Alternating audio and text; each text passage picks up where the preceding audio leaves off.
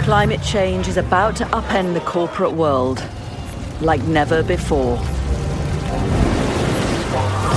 Massive devastation, was a firestorm. heavy regulation, The world's worst emitting companies, even the worst medium emitting companies, are on borrowed time. and lots more litigation. PG&E's billion-dollar payout on Volkswagen pleading guilty in Detroit for cheating on emissions rules. COVID 19 has highlighted the perils of failing to prepare. If businesses refuse to change, we will go the way of the dinosaur. There's ash that is falling. Staving off the catastrophe of climate change requires a rewiring of the entire global economy. This spells huge opportunities for some.